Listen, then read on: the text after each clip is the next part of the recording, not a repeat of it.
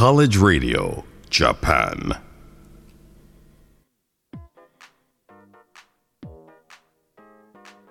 北海道の冬に音楽フェスをとの思いからただの音楽好きが集まって2011年にスタートした音楽イベント「音と旅」新型コロナウイルスの影響により2020年2021年と2年にわたり開催を断念していましたが来る6月19日土曜日「音と旅イングリーン」が札幌芸術の森野外ステージにて開催されます出演アーティストは OGRE YOU ASSHOLE 北里彰久 STUTS 玉木ロイ羊文学 Homecomings LAUSBUB の計7組そして今日はここに音と旅を愛する CRJ メンバーが集まっております CRJ 札幌スタッフのアキムですカンナです。ケントです。よろしくお願いしますお願いします。このまずそもそもスタッフだけでこういう風に集まってなんか一つの話をするっていう試み自体初めてなのでちょっとドキドキしてるんですけどよろしくお願いしますよろしくお願いします。でまあ今事前にこう説明した通り音旅は本当に音楽好きだけでやってるフェスではい。こうスタッフの中にね業界の方がいるとかでもない本当にピュアな音楽好きもリスナー寄りの人ばっかりがいましてで例えば私とかカンナは学生だけどもう企画段階からメインスタッフとして参加させていただいてたりとか、はい。まあケントは事前準備とか当日お手伝いをしてくれるこうボランティアスタッフ冬は雪だるま隊って呼んだりするんですけどとして参加してくれてます2人はそもそもどういうきっかけでいつ音旅を知ったのかみたいなところからまず話そうかなと思ってるんですけどカンナちゃんはどうですか？はい。私が初めて音と旅に行ったのが2017年で、うんうんはい。マムワンちゃんがメインビジュアルの年です。うんうんうんうんうん えその時カンナははいいくつ、うーんと高校2年生ですねう。んフレッシュはい。そう。そして音と旅はもともとお友達がボランティアスタッフをやっていたので、あそうなんだはい。えそれも学生のお友達？そうです。うーん。それであこういうイベントがイベントフェスがあるんだっていうのは知っていたけれど行ったことはなかったんですけどその2017年に初めて行ったのはノットウォンクが出るとなって初めて行きました。ノットウォンク。なるほど、はい、うんうん、私も確かに音旅の存在自体を知ったのは2017だった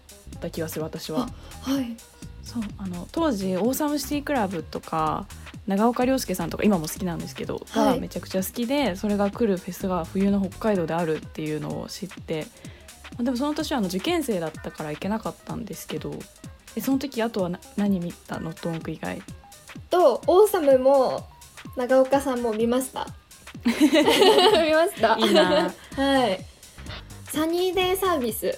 あーはいはいはい、はい、うんうんうんうん MOROHA も見ました。すごい。全部いい。モリモリですね。もりもりだね。でスタッフとして参加してくれてるのはいつからだ？2020年からですね。そっかそっかそっか。はい。2019の時もお客さんか。そっか。そうです。で2020年からスタッフとして参加してくれてた。はいケントさんはどうですか？知ったのは2019からですね。きっかけはあの CRJ のやってた活動の中でいろんなアーティストを聴くようになってその中で金子綾乃をすっごい聴いてる時期があってそれで調べてみたら北海道に来るっていうのを言ってで調べてみたらワンマンじゃなくてフェスに来るっていううんうん。そっからなんだろうこのフェスはっていうので興味持ったのが最初ですうんうんうん。で私とか他にもスタッフで音旅のスタッフもしてるっていう CRJ スタッフが結構そもそもいるからそれで誘われてボランティア入った感じだったかなケント。そうですね。なんか実際にそのボランティア募集してることも知らなかったんで。だから CRJ がなんか落とす旅と俺をつないでくれた存在になってますね。かっこいい言い方してくれ。めちゃくちゃかっこいい言い方してくれて。私はそれこそさっき言ったみたいに2017年に多分知ってこうカンナちゃんはお客さんとして何回か行ってからスタッフになったっていう流れそうですだけど、私はねケントと同じでいきなりスタッフになった。お客さんととして行く前から初めて行ったのが2018にボランティアスタッフとして参加してで2019年からメインのスタッフもやらせてもらっていてでそうそうそれこそその今ケントが参加した2019年の頃からその CRJ と音旅のつながりもどんどん深くなっていてやっぱりそもそも CRJ も本当に音楽好きの大学生だけの作ってる番組で音旅も音楽好きの人だけが作ってるフェスだからすごいアーティスト的にもそれぞれの団体の雰囲気的にも相性が良くて2019年は本当にいろいろやらせてもらったんですよね。例えば私は極寒レディオっていうブースを音旅の中に作ってもらって飲食店とか立ち並ぶ中に一箇所外に真冬の外にこたつが置いてあるところがあってそこでアーティストさんとこうトークをするっていうのをやったんですけどカンナちゃん遊びに来ててそこのブースの印象とかってありましたか？あのすごい寒い中でしたよね。ダメだった。そもそも音旅やっぱり外でライブするステージとかもあるし、なんか外でトークするっていうのもすごい全然自然なアイデアで出てきたんだけど改めて思うとなねすごい 試みだなとは音と旅ならではだなと思いました当時も。そうそこであのスリーピーの成山さんすごくお酒が好きな方なんだけどとあの首相高野さんお酒を出してくださってる高野さんっていう方と一緒に日本酒について学ぶトークコーナーを朝からやったりとか朝からそう朝から熱燗を飲ませていただきました。そうすごい楽しかった。でまあその私はそういうのを参加してもらってケントとかその他 CRJ のスタッフはライブ後のアーティストさんに直撃インタビューをさせてもらうみたいな試みをやってましたよねケントさん。どんなアーティストさんにそのインタビューさせてもらってたっけ？金子智也さんとかうんうん、うん、小山田宗平さんとかうんうん。ですよね。あとまあ蓮沼シュータフィルとかあれかあの玉木ロイさんとかにもさせてもらってましたよね。でそれをあのホームページの上で音旅のホームページで公開させてもらったりとかいうこともしてましたそんな感じで CRJ と音旅はいろいろもうそもそもメンバーが重なっていたりとか思いも重なるところが多くて今回こんな企画をやらせてもらってますでまあそれぞれ音旅スタッフとしてお客さんとしていろいろ参加してると思うんですけどすごい思い出に残ってることとか印象に残ってるライブとかこうこのアーティストさん良かったなとか音旅自体のこういうの楽しかったとかあれば。私は2018年に柴田聡子さんが出演していた時がんとても思い出に残ってます、ライブ自体もすっごく良かったんですけどそのライブが終わった後に物販のところらへんに柴田さんがいらっしゃって写真撮ってもらったりサインもいただいたり。ニコニコ。はい。そうですね音すごい。と旅。ううん。んうん。やっぱりそのロケーションとかもすごく独特だからその冬の北海道。はい。でこう開催してるアートホールっていう建物もなんかすごいなんだろう可愛らしい。そうもちろん装飾とかもたくさんしてるしほっこりした雰囲気があるところでで、まあ、そもそもラインナップもやっぱり音楽好きならみんな上がテンション上がっちゃうようなラインナップだからはい。本当にアーティストさんが普通に出番の前後に遊んでるよね。はい。もうライブ見てたら あれ？隣にあの人がいるみたいな。結構ありますね。音と旅行ったら。なんかすごいいろんな境目が薄くて楽しいフェス。そうですね。うんうんうんうん。ケントさんはどうですか？金子彩乃さんときっとフレシノさんが談笑してた時があったんですそしたらその後にその2人がコラボで曲を出してたっていうのが、うんうんうん。なんか音と旅始まりでこの曲作り始めたのかなって思うとすっごいなんかうんうん。自分も参加してた身としてなんかもしかしたらちょっと貢献したんじゃないかなっていう思いになれたのがうんうん嬉しかったですね。実際そのキットフレッシュのさんと金子彩乃さんの2人の対談インタビューみたいなのが YouTube に上がっててそこで音と旅とは言ってないけど北海道のイベントで初めて会ってみたいな話をしてくれてるんですよ。胸熱。うんうんうんうん。しかも金子彩乃さんとキットリシノさんってこう音楽性的に近いところにいるわけではないじゃないですか、だからやっぱりその音楽好きの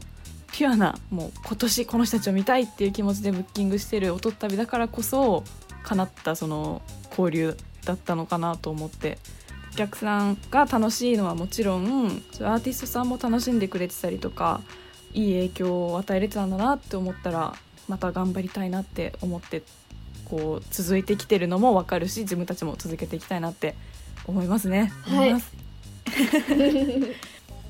でまあ本当コロナウイルスの影響とかがあってここ2年開催できてなくてでも音旅2020とかはもう直前になっての中止だったんですけどまあ去年の夏やっぱりもっと違う冬ではないけど私たち音旅らしいことできないかっていう感じで音旅×札幌パルコっていう屋外イベントをやったりもして、まあ、その経験も生かしつつ今回初めて初夏に野外ステージで「音と旅イングリーン」というイベントを開催します。でもアーティストラインナップさっきも最高と読み上げたんですけど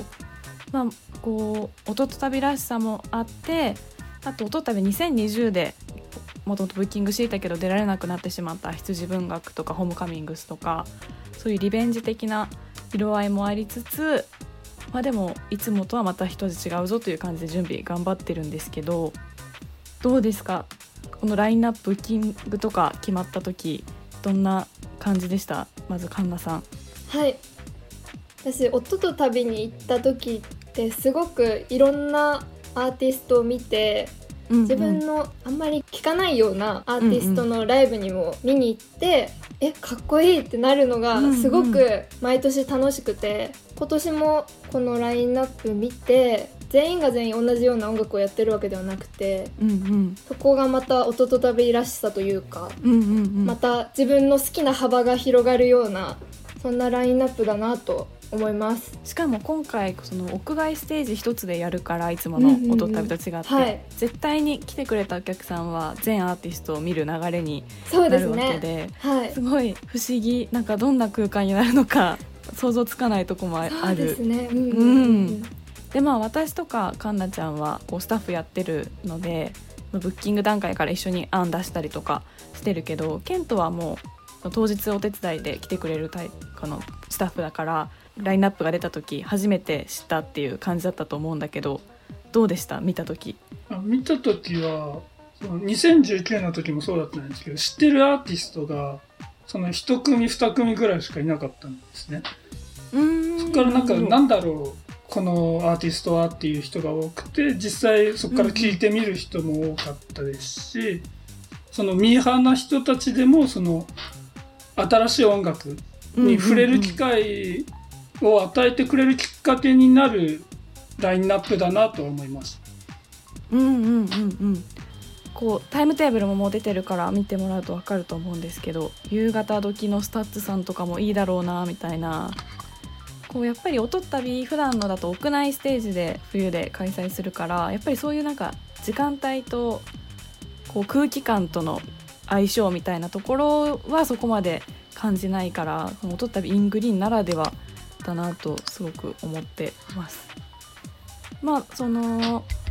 今緊急事態宣言下っていうこともあってお酒とかは今年は出せないんですけどでもその飲食ではいつも出店してくださってる方々がいろいろ出店してくださっていて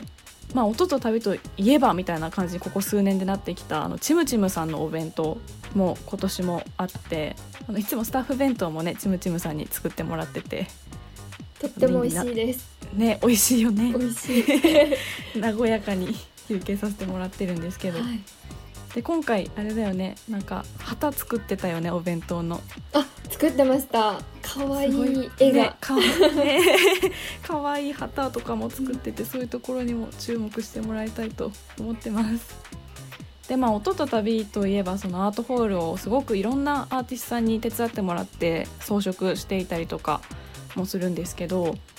で、まあ、今年もいつもお世話になってる今野工作所さんに作っていただいていてまあでもそのコロナの影響もあってちょっと今回はっていう方にも雰囲気を楽しんでもらえるようにワールドブックカフェにて先行展示みたいなものをやってましてでもそれが21日まで行ってるんですけどその当日会場に、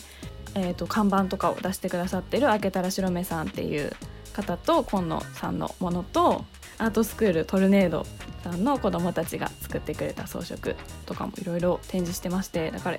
今から21日までちょっとワールドブックカフェが音と旅ムードな感じに飾り付けられてるんですよね。でもワールドブックカフェさんもいつもその音旅のフライヤーを置いてくださったりとか、まあ、スタッフ自体がもう好きでよく遊びに行ったりしてるんですけどケントはめちゃくちゃワールドブックカフェに行ってるイメージがありますそうですねなんかワールドブックカフェにいながら音と旅のアーティストの曲聴いてたらめっちゃいい雰囲気に個人的にはなってたりするので、あのぜひこのちょっとフェスに行くのはっていう方もそっちだったらあの気楽に行けると思うのでそちらもチェックの方お願いします。まあ、ということで音と旅 in GREEN が万全の感染防止対策を頑張って6月19日に開催されるので皆さんぜひチェックの方よろしくお願いします。そしてね来年こそは冬のいつもの音と旅もできたらいいなとね思いますね。はい。それにも向けていろいろ頑張っていくのでね今後ともよろしくお願いします。よろしくお願いいたします。では以上 CRJ 札幌スタッフのあきめでした。タンナでした。ケントでした。ありがとうございました。ありがととうございました。は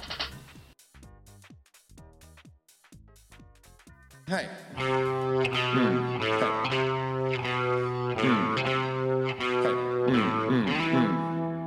CRJ Sapporo. Mm. Okay.